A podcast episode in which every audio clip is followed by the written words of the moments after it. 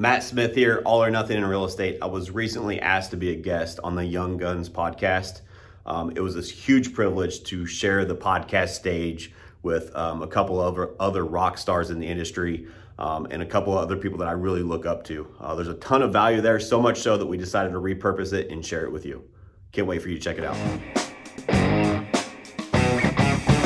Hey everybody, Steve DeLaviaga, Rise Up. We're so excited about our Young Guns podcast. We have three new names for you who have been super successful in the real estate space, who maybe haven't been on stages and, and been recognized nationally yet. I say yet because they're heading that way fast. But they're three absolute rock stars, all from different worlds, different parts of the country, all got their own secret sauce. It's going to be fantastic to enjoy themselves. Kaylee, Colton, Matthew, how are you guys? Good. Good. See, how you doing? Doing great. Thanks Good to have you. Absolutely. All right, ladies first. Miss Taylor, who's definitely um, the rose amongst the thorns on this podcast. So, Taylor, thank you for coming on. Um, can you give us an introduction of who you are, what you've kind of done, how you've gotten here, volume, etc.? Yeah, so um, I am working with Keller Williams Preferred in Columbia, South Carolina. I mainly focus on the military population near Fort Jackson and Shaw Air Force Base. I'm a military spouse, so I know the space pretty well. I started real estate in October of 2020, and since then I have sold 87 houses, and in the last 12 months, my volume is right at 20 million. So I have been very social media heavy and very um, heavy on creating my own sphere of influence in a new area, and it has been awesome. Taylor, you've been fantastic. I'm looking at your thing now. You're very big on relational selling, which is nice. So I know it's not all military, but that's a bit of it. But walk us through kind of that mindset as you do it.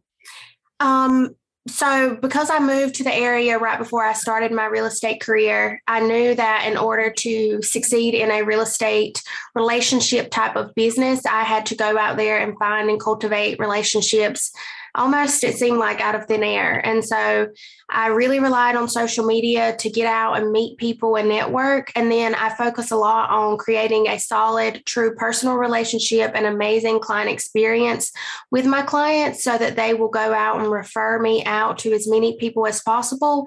And then I rely very heavily on agent to agent referrals. And so that is all relationship as well, creating relationships with other agents that serve the same types of people that I do so that they keep me top of mind.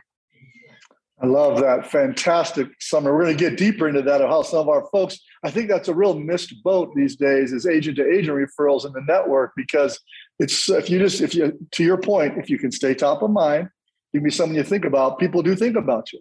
All right. Brother Colton, give me an intro.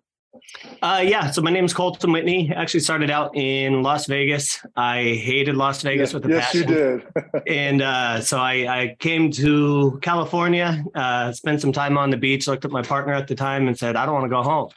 Um, and he laughed and I looked at him. I said, Hey, I'm, I'm serious. I don't want to go home.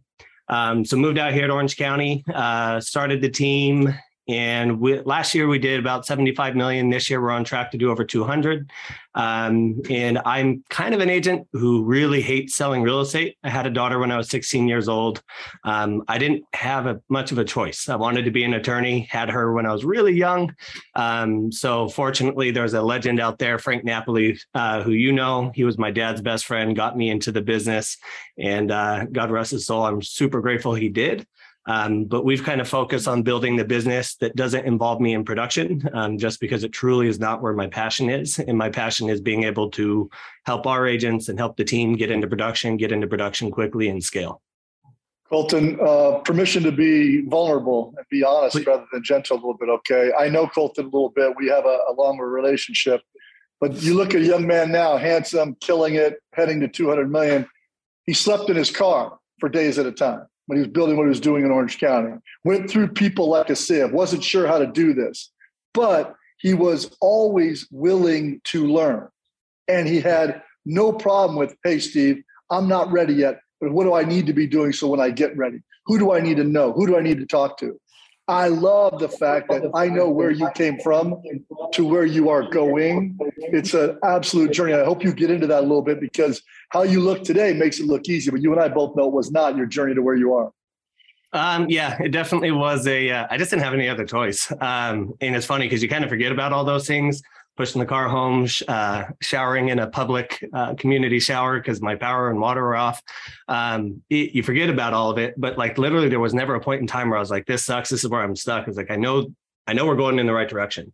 I know for a fact this is going to work. We just had to start. Re- my the skill set that I had to lean into was learning how to build and scale a business because all of us as agents can do really really well. Like if we're good at selling real estate, that's fine. But when we start trying to grow and scale a team, that's usually when the wheels start falling off.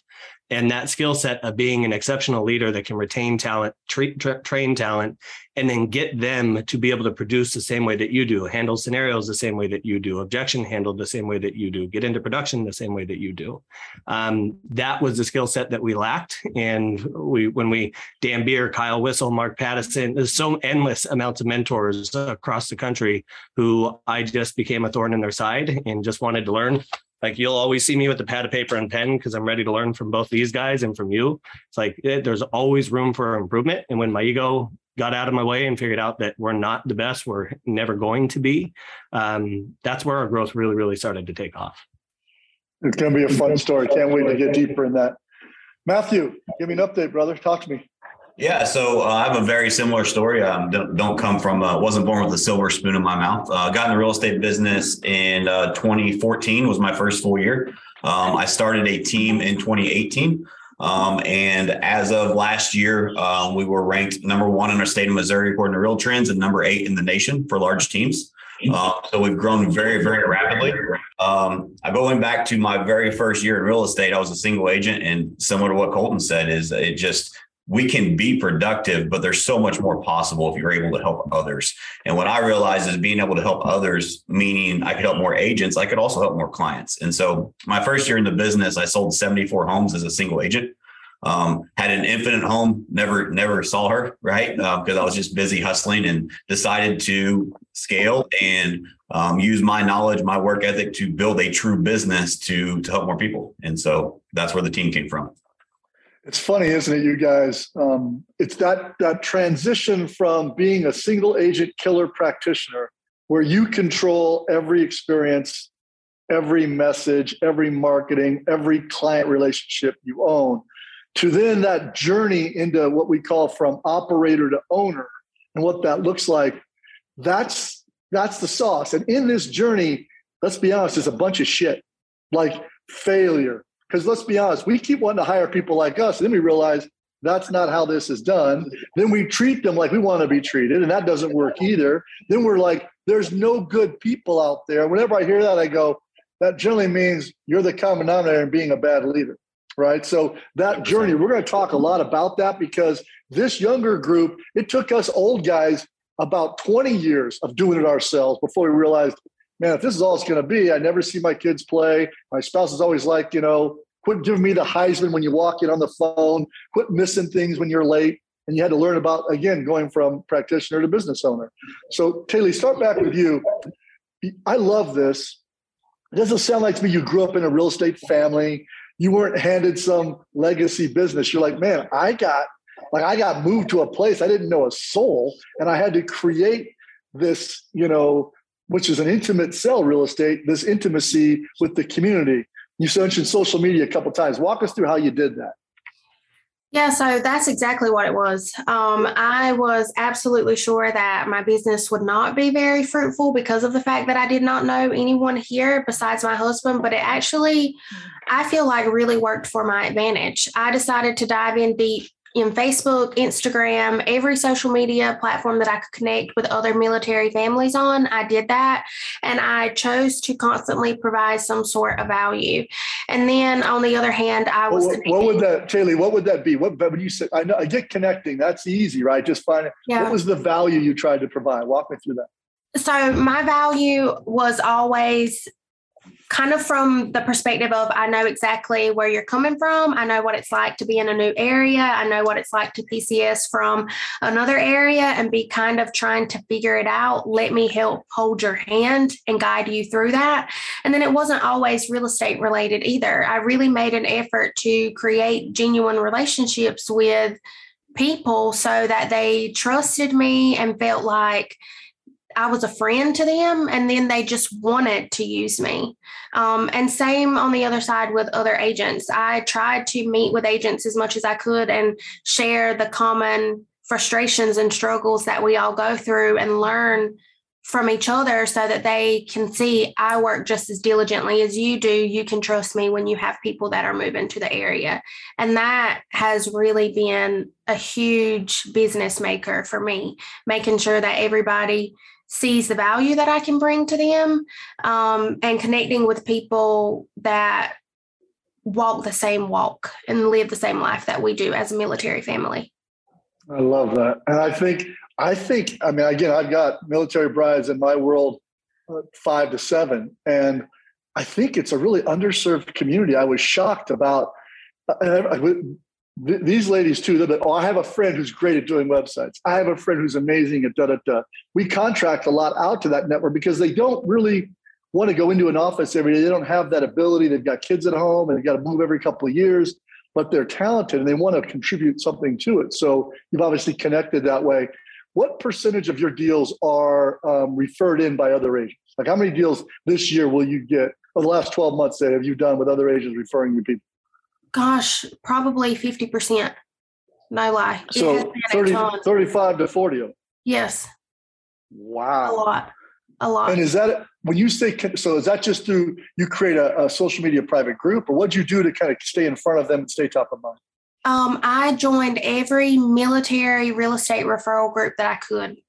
And I purposely went out there and reached out to these people on a one on one basis and got to know where they lived and what areas they serviced. And then I made a connection, whether it was, oh, yeah, we were stationed there, or um, I just had a client that moved from there, or we just visited there not too long ago. We started talking about the real estate market there, and I stayed in touch with them virtually on a regular basis. That way, when someone gets into a Facebook group and says, I need a real estate agent that services Fort Jackson, everybody's like, oh, yeah, you've got to talk to Taylor. That's who you need to talk to. And so by creating and sustaining the relationship, it just ensures that the referrals don't just happen once, they happen over and over and over again. So she, here's a nugget for those people listening. She's learned not to ask a question her relationship does not yet justify. She gives first. Oh, we went there. I, I, we, there's some great schools you should think about. Oh, here's a here's a great grocer. Here's a great, you know, if you need help with the yard, here's a great landscaper. You would add value before you ask them to ever send you a deal. And so many young salespeople want to ask, ask, ask instead of give, give, give, then ask. Right? Yep. Well done. Excellent. All right, Colton, coming to you now. Um, again, go out to Orange County. Frankie, who's one of the best humans in the world, great mentor. You're like, I'm going to do my own thing now. You're, he's like, all right, brother, go get him. And here you are. You don't know a single soul in Orange County. You're a Vegas boy. You're sleeping in your car. You're showering at local, you know, that it does. And you're trying to sell real estate, one of the highest end markets in the world in Newport. How do you go from that? yeah, I was going to say, great, great vision. How do you go from that to where you are today, trending to 175, 200 million? Um, I just think that again, there's I have no other skill set. Like this was the one thing we did well in Vegas. Um, we were selling a lot of houses in Vegas. I started doing this when I was 18 years old. Um, 32 now, and I just what am I going to do? It's like there's there's no other option. There's no other path I can go down. There's no other skill set that I'm tremendous at. Like this is the one thing, and I know it was one uh, total reality check and it was a total humblers. We were selling a ton of houses in Vegas, but it, that brand had already been around. Frank Napoli Sr. was already a name that brought in business, and we were just handed those leads. Um, and then, of course, when Frankie and I started taking over the business after we lost Frank, we learned a lot. We learned what it was like to be in his shoes. We understood his frustrations a lot more. Um, but then we were selling a ton of houses, and granted, we were selling seventy-five, hundred twenty thousand dollar homes at that point. So the unit count didn't translate to a whole lot of money. And I was looking at California. I was like, "Dang, look at those guys' sales prices. We can just go do that there." And what I didn't realize is we have sixty-eight thousand agents. So for every seven people, there's one agent, and it's like everybody always wants to know like why do these high end markets have such a challenging time doing the units and then you got guys like kyle and dan and mark in san diego who are doing eight nine hundred so i was like i know for a fact it's possible Like it, look at these guys, they're doing it. We just got to figure out the scale. Um, right. So, like I said, uh, 2020 is really, really when I started loathing being in production. Um, uh, I think Matt here just men- mentioned he had a, an infant at home. It's like I had my daughter when I was really young. She, I worked my ass off for a really, really long time and always tried to be as present of a father as I could. Single, had her time with my time with her, um, you know, which was 50%. And it's like we would try to be there for, for her as much as I could but the business is really demanding. And it got to a point where I was just miserable and I knew I wasn't being there for her nearly enough. And um, there's a lot of different models. And I, I like to preface because you hear like Matt's absolutely crushing it, Tally's crushing it. There's a million different ways to crush this. And then you see agents talking about, well, look at their scale and look how much volume. There's like, you can do it with really small teams utilizing showing partner models. You can do it by building out a team. You just got to figure out which model you want to build. Um, we did both. Well yeah, we did both. And um, the, I'll never forget the day I implemented the showing partner model. And my showing partner, they only do my personal production, uh, my past clients. And the reason I like to stay involved with it is I enjoy the heavy lifting of it, the conversation, the negotiation. It keeps me very on point with the information that I'm training my agents on. And then well, this I, is this is let's get into this because this is important what you said, Colton. I think it's a real important skill set. All these guys will be like, "Oh, I'm out of production and I don't have anything to do with it." Very few of those guys run it well by remote control. You can be out of production completely, but you better have a touch to the client. So by negotiating, by being in that fight, you hear what all of a sudden thought tracks that used to work don't work anymore. You feel market shifts and market of the moment movement.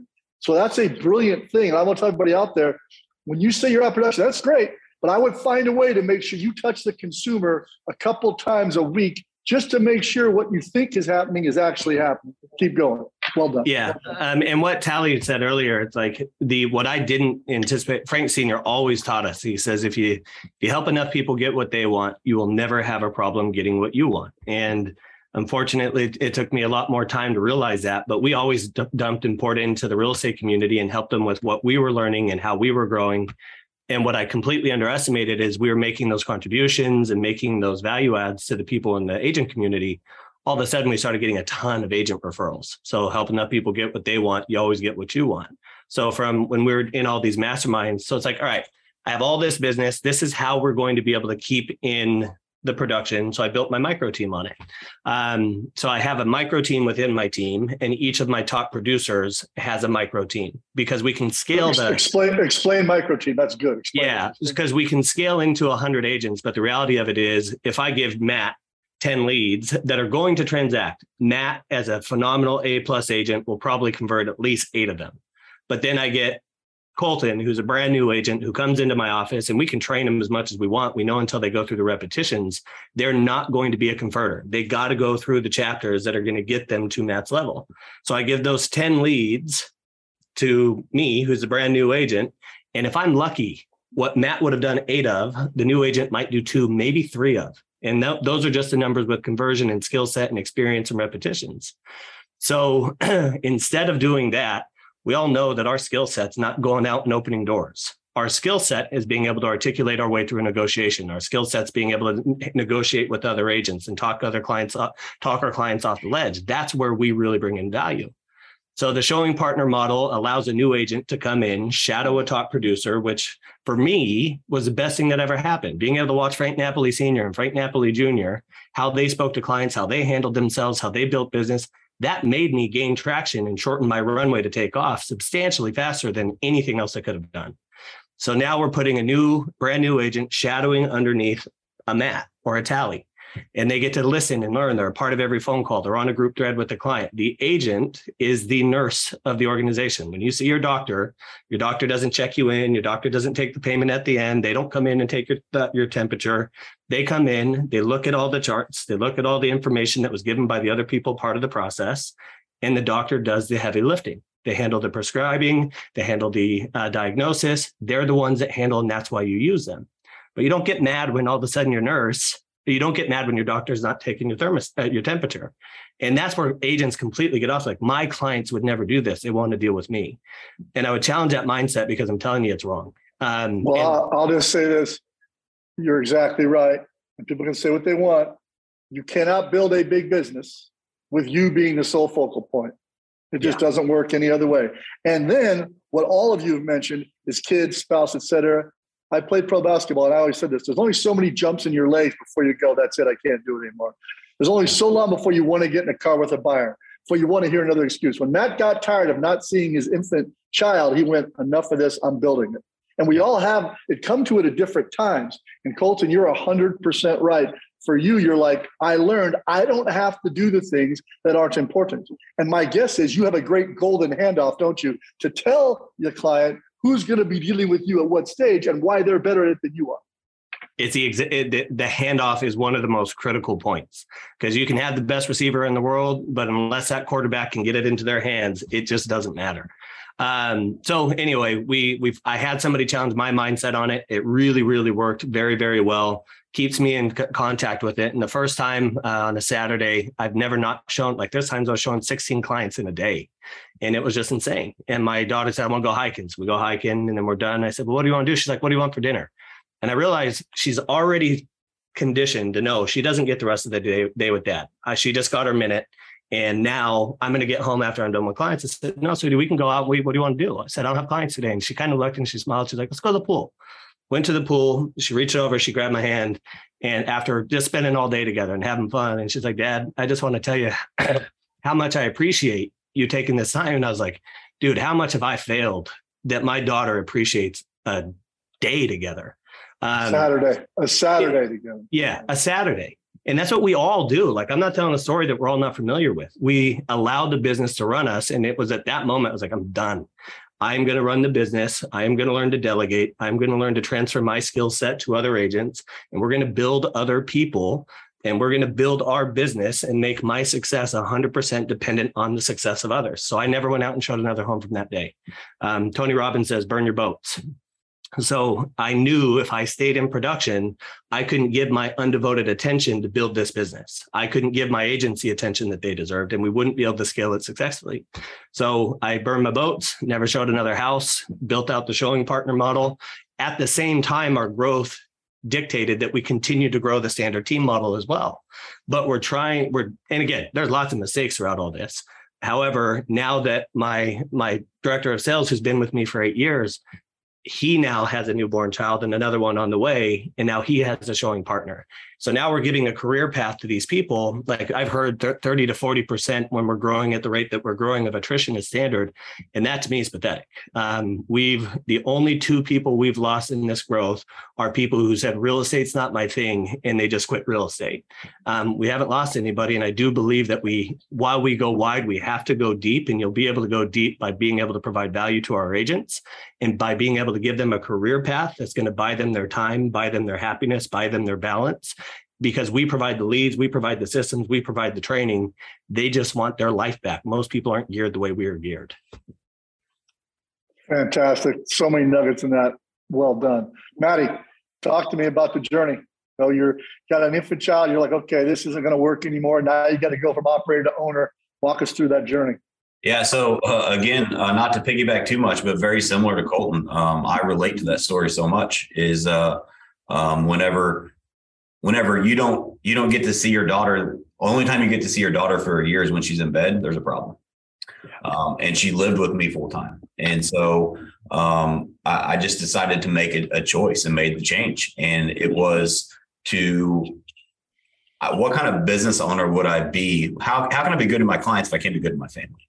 Right? And so i just re reorganized my priorities. And um and another tip on that let's fast forward a few years is when my daughter got old enough to actually understand what work was and all of that um here's a tip for parents that are real estate agents out there is have the honest conversation with your kids about why you're going to work what that means what the effect on your community what the effect on your family is um, I, I I learned this the hard way. Is my daughter said, would beg me, "Daddy, please don't go to work." Like, can you? How do you go to work and have a good day whenever your kid is dragging you by your feet? Um, and so it was a light bulb of I'm working too much. Number one, and number two, she doesn't understand why I'm going to work. And so we still to this day, probably monthly, with I have two girls now. Um, I have conversations. Daddy doesn't have a job. Daddy's leaving to go help people. I'm going to go help people change their lives. That's the motto of what we do on our team. Whether that's an agent on my team, whether that's a transaction coordinator, whether that's one of our clients, um, that's what we focus on doing. We just, so we focus on changing lives on a daily basis. We just happen to do that through the vehicle of real estate. And if you can have that conversation and with your kids, they will support you when you're going to work versus not wanting you to go to work. I mean, I don't want my kids to have a, a negative connotation on work. One of the reasons I'm at where I'm at is because of my work ethic. And I want to pass that along to them. Um, but I want that to be in a good way, not in a bad way. And so um, there's a lot of lessons to break down there. Um, I also think um, Colton said something else that stuck out to me is a lot of people want to have more money, but I would challenge anybody that's a, a top producer, people that are are very successful in whatever that word means to them, because success is the journey for everybody. Um, if you ask them and you truly do ask them correctly, what is more important to you, time or money? Every single top producer I've ever met, time is way more valuable. And so, so, so Matty, I love this. Let's play this a little bit. See, when we start off, we have a ton of time and no money. So what do we do? We just trade it, right? Now, you guys, two, three, four, five, seven years in, now you've got way more money than you have time. And time is the only thing all of us in the world have the same equal amount of. So it's how you use it. So the journey in this is you're to a stage now where you'd you'd look what you pay for now that you would have never paid for seven years ago, six years yeah. ago. It's crazy. I, I have this conversation with my wife and my children every week. I go, Dad, why do you have someone that goes and does, I go because that dad can pay that person twenty seven dollars an hour, or dad has to do it. Yep. And I know what I make an hour. If you buy take two thousand, take two thousand, which are your hours, divide your W 2 wage by it, that's what you make an hour. Everything you do below that means you're stealing from yourself. Yeah. Well, I remember my first year in real estate when I sold 74 homes as a single agent. I paid more money in taxes that year than I ever made in my life. Yeah, exactly. Like that was the transition for me. And so um, don't get me wrong, I love money. I can do a lot of good with a lot of money and I want more of it. I don't think money's evil. Money is a magnifying glass that allows you to do more of what you are. And if you're a good person, you can do more good. Um, but I so the time versus money. Here's here's a, a quick story on that. I'll ask people if I if you woke up tomorrow morning, Steve, if you woke up tomorrow morning, I gave you a million dollars, nothing could ruin your day. You'd wake up and you'd have a fantastic day. You'd be like, man, this is a good day. You know what? Let's make that 10 million. It'd be one of the best days of your life. You woke up and you had $10 million sitting there. What if I told you the only way you could take that is if you could not wake up the, the next day? There's no way in the world you would take that. So 10 million, that you tomorrow is not worth more than $10 million. So quit focusing on the money. There's way more to life. And if you can leverage people, you can actually help people and change their lives and help them discover this also. There's way more to this business than just making money. I love this. And look, this is what's so great. I think this is true, young people. And you guys tell me because you're all much younger than I am. I think the work life balance, which in my generation, no one gave a shit. Like my dad, my dad was like, my dad's coming home. Everybody be quiet. He's got to sit there, you know. Think of Frank Napoli Sr., right? You guys, this group today coming up, our younger people tell you up front, hey, I, I, I don't want this to be what defines me. I want to have a life outside of this. And I think some of our more seasoned recruiters have had to learn that they can't just go, hey, man, you're going to grind, make a ton of dough. They didn't care. That doesn't appeal to some of our young people. Uh, Matt, what are your thoughts on that? We'll work back up this way. Yeah. So, like, so I just wrote down this quote as you were talking. Is I say this all the time. Is my goal is to build a life I don't need a vacation from. So, well, I, I think work life balance is bullshit. I think it doesn't exist. You have one life, and work is a part of it. So you might as well do something that you enjoy. You better have passion in your heart about what you're doing. Otherwise, you're going to go to work and be miserable, and you're going to bring that stuff home to your family, whether you realize it or not. And so that's, I don't think work life balance exists. It's just one life. So find something you're passionate about, something that actually is going to move the needle forward in a positive way for you, your family, your community. And through, for me, that's been real estate. I've been able to do that. So I, I just think that there's a lot of times where you have to grind in this business. Don't get me wrong but make sure you have a good purpose in your heart. One of the fortunate things to help me in my journey. I mean, we sold 700 over 750 homes last year. We're going to do well over 800 this year. And in my journey, I, I, I was so fortunate to have so many mishaps. I fail fast and I fail often. Um, and there was so many different leaders or mentors over the years that I was able to take good nuggets from, but also bad nuggets of what I didn't want to do. And it, it, made me focus on the right things. Like, so it's, if, if you take anything from me today, take the advice of really understand your purpose and your why you're doing this. Who are you doing it for? And what are you doing it for? Because we are privileged in this business to be able to help people the biggest purchase or sale of their life every single day. And if you actually wear that weight on your shoulders and realize that you can actually change lives and help people with what you do every day, you will do it differently. So good. Taylor, what are you seeing? Are you are you starting to add people to your team? Are you starting to see that how you can because you're doing a lot of homes for just you and you got you got probably maybe babies at home. Do you have obviously a hubby? What's it look like? What's the world?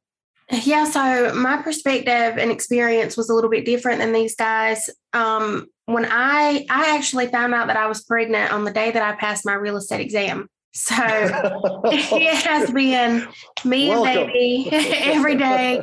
I knew that my life was about to change in a lot of different ways.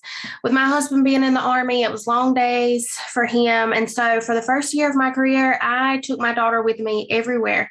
And I remember having someone tell me that it's so unprofessional. You should not take your kid with you. And I just thought, I have no other option. You know, we are not in an area that we know a lot of people. I didn't want to just drop my kid off somewhere. So for the first year of her life, she was with me at showings, at closings, buyer consultations. I remember being on a Zoom and her yanking my hair. And I was so embarrassed. and it just was what it was. But I think it really contributed to the fact that people relate to me as a mom and as a wife. And um, I think it was just more of this authenticity factor that I was able to bring. And then finally, I was able to one, afford, and two, feel like it was necessary to have some sort of childcare. So now I do have help with that. And it has totally changed my family's life. My goal was to make as much money as my husband did. And then I blew him out of the water. And now he's. Oh, yes, ma'am from active duty military to the reserves, and he's going to join forces with me. Um, and that is super exciting for us. I did a lot of leverage this year as well. I have a transaction coordinator and a showing partner, and that has dramatically increased the level of business that I'm able to do. I just remember last year in December, someone saying, "Hey, I'm looking for a real estate agent," and I said, "Please don't, please don't ask me to do it. Please don't recommend me," because I felt so burnt out and just incapable of adding anyone else to my workload. And now I feel like I could take on the world if I really wanted to because of the leverage that I've allowed myself to have in my business this is so important because now you're on your journey right to owner. You're like in that right. middle messy middle but it's going to grow fast for you because you just are an attractor. I mean I, as soon as you started talking colton said it like you're just attracted to you. You want to know about you. You want to understand what you do and how you do it. And that's why colton taylor and maddie gave a good nugget here to everybody listening they understood setting the expectation up front of who you are and how you're going to do what you do, the same amount of people are going to like you and not like you. No one gives a shit about that. But if you set an expectation, you attract people that want to be part of who and what you're doing. As many that one person that said that so professionally about your child, my guess is nine out of the other ten were like, "Oh, and you, I know that Joe. You had to. You have no help. You're brand new here. You just got it, man. I want to help this human." So put out there up front what your expectations are. We used to sit our children down and pick our vacations for the year. We would go travel so five to six weeks a year. And I would say, now daddy's got to go pay for that every day so we can go to Hawaii together for seven days. No, you like to ride horses on the beach, baby. We're going, but I got to go make it. There's no free ride here. This is what's got to happen. So when they'd go to work, they'd say things like, Dad, we're going to go horses. I go, absolutely. I'm going to go take care of those horses. See you on Friday because I traveled. I was gone two, three days at a time. So for all of you out there, set the expectation you want for who you want to attract to your business and then who you want to recruit into your business. Both matter. Taylor, that's brilliant.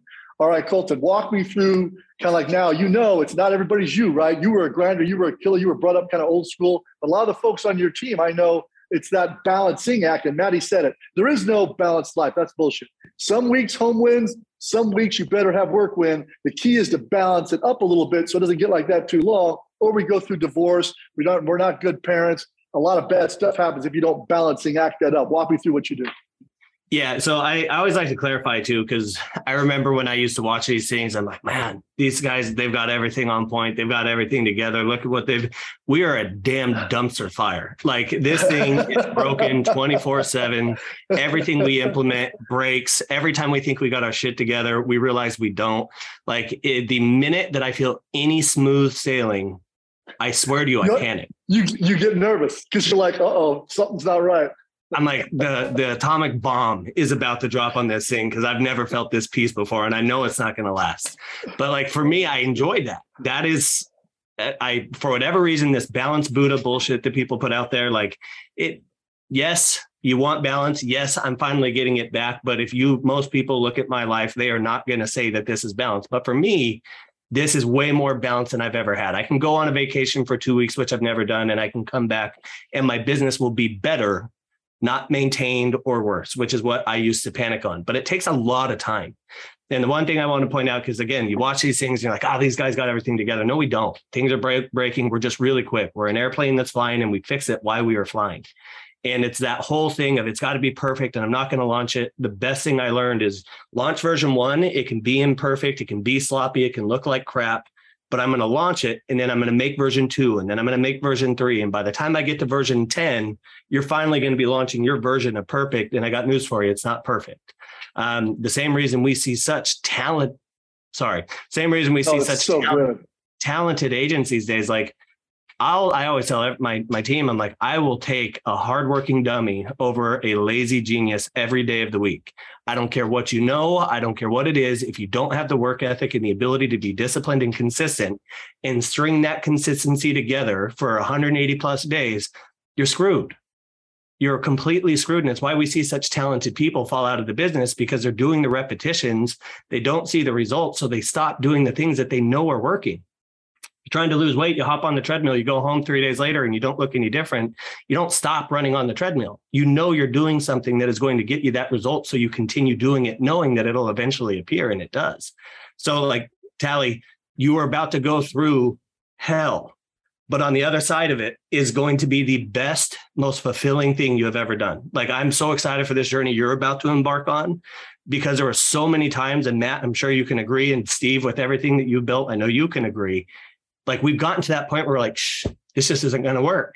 And then you got to remind yourself, yes, it is. I just am not seeing it yet. Like there was times where I told Kyle and Dan, I was like, guys, I don't think a big team's for us. And Dan told me, and they both, thankfully, I had people that could get me back on track. Say, shut up, do exactly what you're doing because this is going to work. Um, well, that that part of it, you guys all had it right. It's that messy middle, isn't it? Where you you hire four agents and three quit in one weekend, you're like, why do I do this? Now, when you have 24 agents and three quit, you don't even think about it. You just go recruit more talent, right? So you got to, when you're going through the messy middle, go to, I want to give HCF, HCF for those of you listening. H, handle the hard because it's all hard. It's fun. C, comfort in chaos. Get used to it. Invite chaos. It was so good what you said, Colton. Done is better than perfect every time. And then lastly, and all three of these people, again, beautiful, smart, successful, they all failed forward faster and more often than anybody else, hence why they're on this show. Fail yeah. forward fast. It does yeah. not, it, all that matters is that you get up. It really does not matter. Version two, it doesn't matter.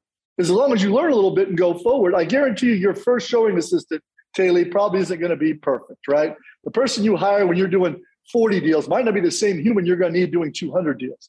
These are all things we learn as we go. We don't get emotional about it. We just keep learning. So I love this. All right. Now we're going to go to mark of the moment, all three of you. We're going to go with Colton and go back around the horn.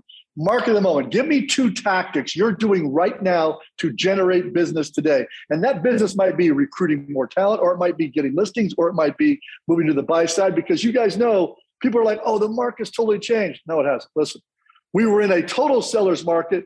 Now we're in a declining seller's market, still a seller's market, but it's declining. Now, we may get to where it becomes a normal market, which will feel like the biggest buyer's market ever after the four years we've had.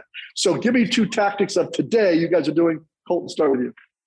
Um, so we're not doing anything different. I, I can tell okay. you this: like I knew for a fact, 100 percent of our growth would come from us converting half the leads that we are failing to convert today. Like eh, we didn't need more leads, we don't need more sphere, we don't need more anything. We just had to become way like when all that was happening, we didn't have the bandwidth to really pay attention to the people. It's like if you weren't ready, able, and capable of buying today with terms that are going to win, like we got to put you, we got to put you on the back burner because we got to focus on people who have the ability today. And honestly, I hated it because that was a market to where it's like I know we can get these people here, but we simply don't have the bandwidth to get them there. Um, so the two things for us is just really focusing on the topical stuff that's going to help people win more business today and pick up the opportunities that our competition is dropping. And it's like when when everything hit, and I can show you our our CSU, like when the interest rates skyrocketed in March, our average buyer in our market lost five hundred thousand dollars of buying power. So if you don't, if you think that didn't dramatically affect our market, it certainly did. And everybody, when all that dust went in the air, was oh my God, I'm putting my hand plans on hold. The whole world's about to fall apart. Now we know with what we know that the market wasn't going to tank, that it was built on a solid foundation and where agents were failing and are still failing today is when you get that person who's like, nope, I'm on hold. How are you pivoting in that conversation to get to the people who really do want to get off the fence? They just need a hand to grab on the way down. And so go, go ahead. Your knowledge and advice, Colton, that right there is what they pay you for. So many of our agents run into the fear, oh, yeah, okay, that's fine. Instead of saying, this is not 2008. This is not the case. Home prices are not diving off a cliff. We're still in a seller's market, although declining. Then they calm down you give them data, and the data is the new dollar. You would just give them data, wouldn't you? You'd take analytics and you'd show them why you were right. And the problem is because, yes, that's 100% what it is. But when you get a lead that comes in and they say, Hey, I'm fearful, like eh, we've all got kids, you've got spouses, whatever you have. It was, Steve, you're married, right? Are you married? Absolutely. Uh, you're, you're, two years. So she she's mad at you. She's angry. She's livid. You did something to screw. She's scared. Whatever it is, and you say, "Sweetie, you're being completely illogical. You just got to calm down." Like we know that doesn't work. Yeah, that doesn't it, work right. It doesn't work well. When my daughter's upset, I can't tell her how wrong she is and that I'm right, and just to chill because what she's worried about isn't a concern. You need to let people feel what they feel. People have a reason to be fearful of the market. You just have to be skilled in your approach, and it's more psychology than it is sales and say, Steve, I completely understand your fear in the market. Let me ask you, what had you looking in homes at the first place? And then they go into it and they're like, well, we needed more space, da da da da da. And we can work through and say, okay, fantastic. If I were able to find you that perfect opportunity and it checked those boxes, would you want to take a look at that or would you miss out on that opportunity? Like, nope. So I'm fearful, I'm scared, da da da da da. And so most people, after we go through the objections, it's like the minute you give me, I'm scared, interest rates, affordability, and I go, Steve, look, you're wrong. The market's not going to tank. Interest rates aren't a problem. Affordability is not the issue. They don't know you, like you, or trust you. And you're asking questions. And I wrote it down from Talia. Don't ask a question that your relationship doesn't justify. So when we pivot and we don't start there, what had you looking in the first place? And we start connecting with these people, finding what they're running from, what they're running towards. And now we have the opportunity to talk about the kids and the dog and the bigger lot that they needed and the more square footage and that they got the kid pulling on their hair in the Zoom. Now we're connecting, we're laughing, we're having a conversation. And then it's more appropriate of a time after tensions have been calmed for us to be able to hit them like, hey, Steve, I completely understand where you're coming from. If I were able to show you some data from economists that overwhelmingly show you that people, uh, the direction of the market, is that something that you would find valuable in your home search? And if they still say no, you give them all the facts, you give them all the data, they still say no, agents are clicking off of them and saying, well, trash them, they're not interested. They have a reason to be fearful. So instead, what we've implemented is Steve, I totally get it. I understand there's a lot of dust in the air. As that dust starts to settle and you become more confident in the direction of the market, would you consider revisiting your home search? And that right there will get you 70 yeses that where ultimately you would have trashed these leads. You just gave people a thought track that if they're re-listening this, why not back 45 seconds? Write it down and make that the second question you ask everybody. Colton just gave us one of the oldest things in the world. No one cares what you know until they know that you care. No one cares what you know until they know that you care. And once he does that, even as a young, aggressive sales guy, he's learned until he built rapport, he can't move that person anywhere. And you don't want to move them anywhere. You want them to understand, I do need more space still. I yeah. do need a home office. I do need these things. And okay, if you find the perfect thing, yeah, I'd look at it. Now, that's a tough one to say no to. I love that. Anything else before I jump to Taylor? Yeah. So the last part on it, the people who say yes, now this is where like where we have completely separated and why we had the biggest August that we've ever had is because all those people who said yes, they were fearful, we tagged them as scared. And then once a month on our call night, we stopped doing anything else because it didn't matter. We needed to get the people in our database into a transaction. And then we found data that was going to be helpful. We had to give it to our agents because you can't trust them to do it on their own. Give them the templates, give them the script, everything that they're going to do. And on call night, click your click your scared people, give them a call. Steve, we spoke a month back. I know we've still got our plans on hold. I just found an article that would be really that I think you would find really valuable. I'm going to go ahead and send that over to you. If you have any questions, please let me know. You're making a deposit that isn't, hey Steve, how's your home search going? Like it doesn't work. Know anybody who wants to buy seller list? Yeah. yeah, the shit just doesn't work. So provide value and do not ever just how's your home search going? Give them a deposit that is going to help them be less fearful and allow that dust to settle. Another thing Colton gave us was a nugget. We don't need more leads. We need better conversion. Yeah. No one needs, no realtor needs more leads, as I said. They need to become better at converting what they're already engaged with so that when you do get better at that, then you get more leads. You can get you can help more people. Taylor, yeah. two things you're working on right now that are working in your market. So for me, I think that um, because I live in a military center town, there's always people moving and going. You know, it doesn't matter what the market is like. People need housing. People are PCSing. Even if the market crashed, the army is still going to send you where they need you to go, and you're still going to need somewhere to stay. So what I've learned in my business is that the market is going to be what the market is going to be, but you can control how your business adapts to the market. So I have been focusing really, really hard and heavy on creating systems that work for my business that provide the consistency that my business needs to grow through any sort of market shifts. And then also loving on the sphere of influence that I have created here so that they continue to recommend and refer me to everyone that they can. Um, I, I, think that for me, as someone who doesn't have a big team, as someone who is kind of in this middle stage, what's really important is just sustaining the business that I have, growing, and then creating the correct systems that I need to handle the growth that I'm inevitably going to see if I continue to do the things that I've been doing. You you are um, you are the future of what this thing becomes because I need you to build this because then there's going to be young people who will see it is doable. And Taylor, in your mind, as you lay out this thing, think about where you're going, not where you are. Where you are is irrelevant, right? Where you're going. When you said love on your sphere, give me two things you do to do that. Is it a video every month from you? Is it is it about property? Is it about military? Give me two tactics you do to get into your sphere that helps you engage and keep you top of mind. I'm a really big fan of client events. I just recently had one and it resulted in one of my past clients getting on the Fort Jackson spouses group and writing two paragraphs about how I was the best real estate agent in the world and that anybody who moves here has to use me. Things like that are invaluable. It is better than anything anybody else can do because now when somebody goes in and searches realtor or I'm PCSing or whatever, those posts pop up and they see my name time after time after time. And then I just really like to create sustained, authentic relationships. I'm the real estate agent that is going to call you randomly on a Thursday and say, I was just thinking about you. How how are you doing? I'm the real estate agent that if I know I have a showing in your neighborhood, I'll stop and grab a Starbucks card and drop it off on your front porch. Or I will go into my Starbucks app and buy a $100 gift card, take the code and text it out to all of my clients in my database and say, hey, coffee on me today.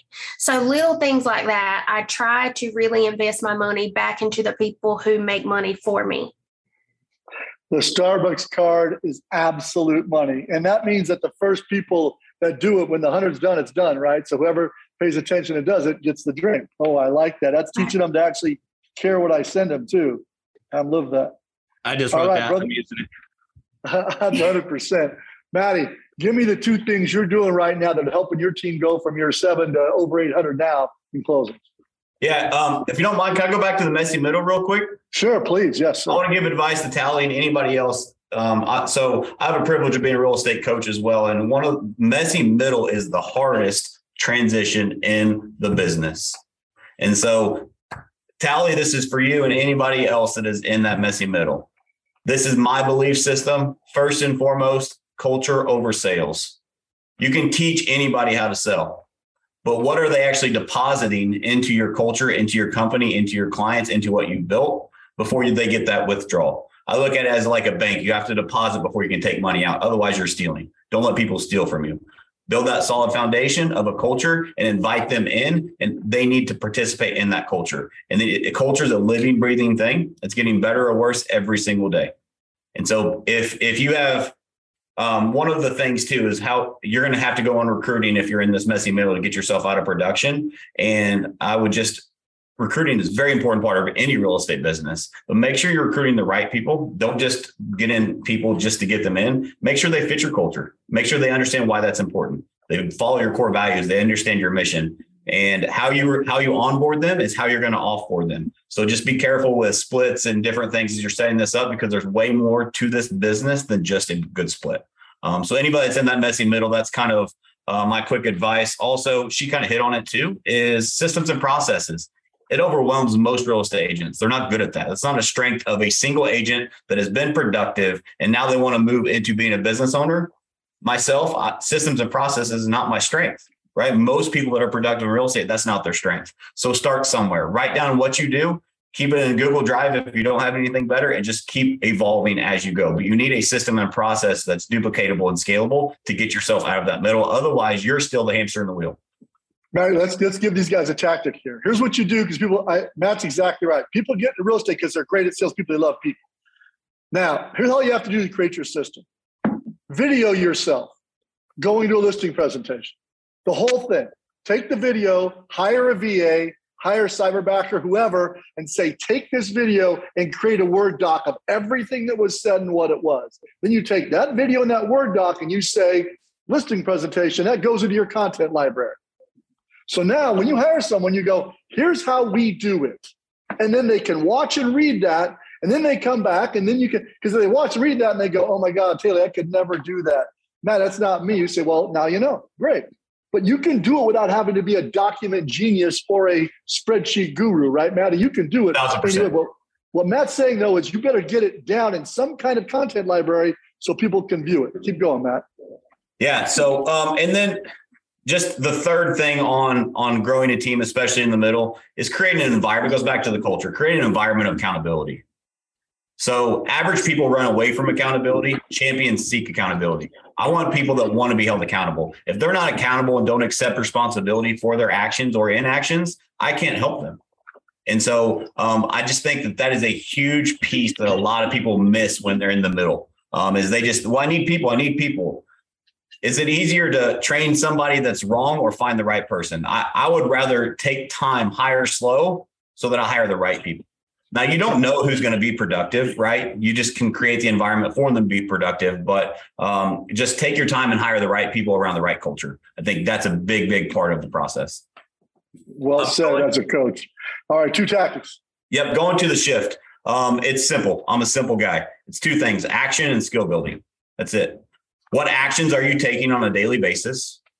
Because you, I, I have a saying, control the controllables. I can't control what the market does. I can't control interest rates. I can't control inventory, but I can control the action I take around it. Tally said something very similar. She doesn't let the market dictate her business. She just adjusts as she goes because she's controlling what she can control.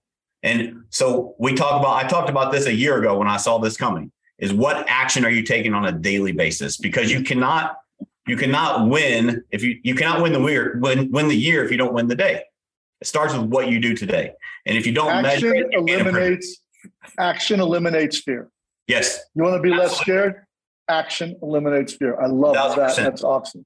And the second part is skill building. So that, that's a two part thing. You have to have a training, but you also have to build skill on the training. You, you build that skill by taking action because that's where action is built. Um, so Colton had an analogy of the plane. Um, just a lot of all just for transparency, my business is a dumpster fire every day. Right. So you may think I haven't figured out. I don't either. Um, it's but what Colton said, I like his analogy. Too many people are the airplane, and which is the real estate team. They're they're waiting for to get to the runway to fix it. Fix it in midair. Because too many people, once you land, they don't get back off the runway. Done is better than perfect. Action always wins. You will figure out figure it out as you go. So work on building those skills. Part of that too is educating your clients. So go action, skill building, and I, I think a third one would be education, but that kind of ties into skills because Colton had a great role play session there with how you work clients through that. But you need to be the education source for your clients.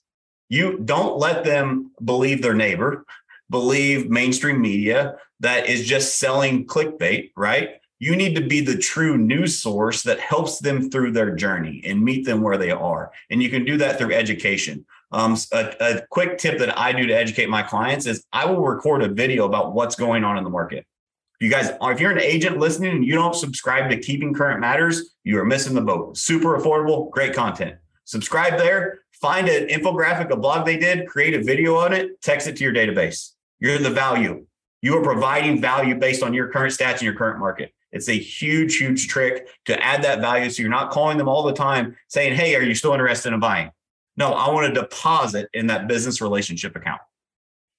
So many good nuggets. And remember this if you don't, you can never outsource as the leader, I don't care how big you get, culture, accountability, and being the thought leader. Because when this market moves, if you were saying the same things you were saying four months ago, you look stupid. Yep. Those three things you have to own, right? No matter how big your company ever gets. All right, we're going to go back kind of around how the horn how we started 30 60 seconds on um, uh, this is for our younger folks out there right who may be feeling overwhelmed. Now they're going into it. Most guys that have been doing this in gals your age haven't ever seen it even move down it's been 10 years of this. So give me one piece of advice so that five years now. They look back and they go man taylor that was such a great piece of advice you gave me. That really helped me get through this. What's going to be a more difficult tougher time one thing to say to your younger self five, seven years ago that would help you be where you're going to be? Taylor, let's start with you. For me, I think that it, it just kind of flows from everything else I've said. It is all about the relationships, period. It doesn't matter about anything else as much as it matters about the relationships because what you provide to people, the value that you give them, the real authentic relationship that you form with them, that will supersede everything else.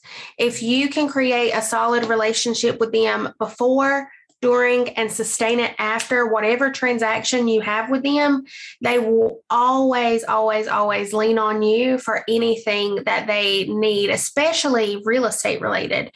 I have clients that call me about the craziest stuff that has nothing to do with house buying, but because they feel like they can trust me that goes into other areas of their life.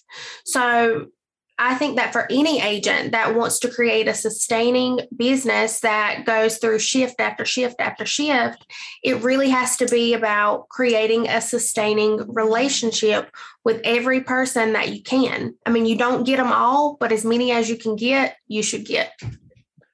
Real estate is the greatest relationship based business in the world. And remember this, everybody People do business with people they like, plain and simple. Right. Great job, Taylor. Well said.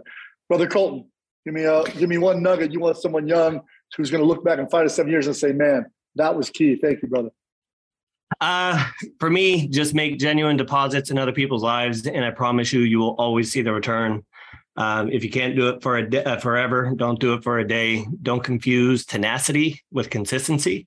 Um, too many people, when we implement new habits, we think that we got to do it. Like I see people in diets and exercise and in business, like I'm going to do 7,000 open houses in 30 days. And then they may hit their goal, they fall short of it, and they completely fall off. I will take a lackluster, consistent effort over an inconsistent tenacity. Like there's just no, it doesn't, it's not sustainable. So choose something that you can do, choose something that you can truly commit to without pissing off the wife or the kids or the family or anybody else do try to keep that balance. Um, that's it.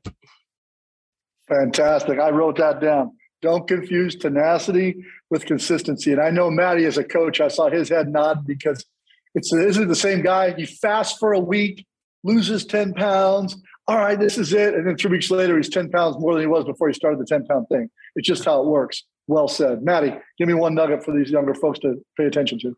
Yeah. So um, here's my biggest piece of advice. Right now is the biggest opportunity you have ever seen in the real estate business because there are so many people right now that are panicked. And what happens when you panic? Freeze. You inactivity.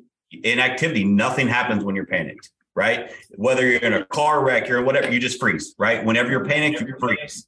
A lot of people are misinterpreting this market, this shift, this normalization into a reason to panic. And it's not 2008 all over again. This is an opportunity. It's even more of an opportunity. Any shift's an opportunity. But for the right people, it's an opportunity right now because most people are panicked when they shouldn't be panicked because it's still a seller's market, like Steve said. So, my biggest piece of advice is realize this is an opportunity. Everything in life starts with your mindset. Get your mindset right. Anything is possible. And don't use, remove the word try from your vocabulary whatever you do, go all in. Don't just try it. There's so many real estate agents that, to to Colton's point, is they tried something for a week. They made 300 calls a day for a week. Well, I didn't get the result. Well, what'd you do for the last 90 days? It's not about the short term burst. It's about what you do consistently over a period of time. So go whatever you do, go all in. Don't try it. Do it. As a uh, as a boy of the '80s, one of my great mentors, Yoda said, "There is no try only do. So well said. Uh, I just want to say how much fun I had doing this. And to all of my killers out there, my Cody Gibsons, Brett Tanners, beer whistles, heads up, because the young guns are coming. And just be ready, because this group here, I can't wait to see where they are in five to seven years. And uh, I, I feel like real estate's in sixth grade hands. Thank you all so much for your time, your nuggets, your effort, and congratulations. And here, I hope that the rest of this year I may the most that you guys wish for be the least that you get. You deserve it all. Thank you guys very much.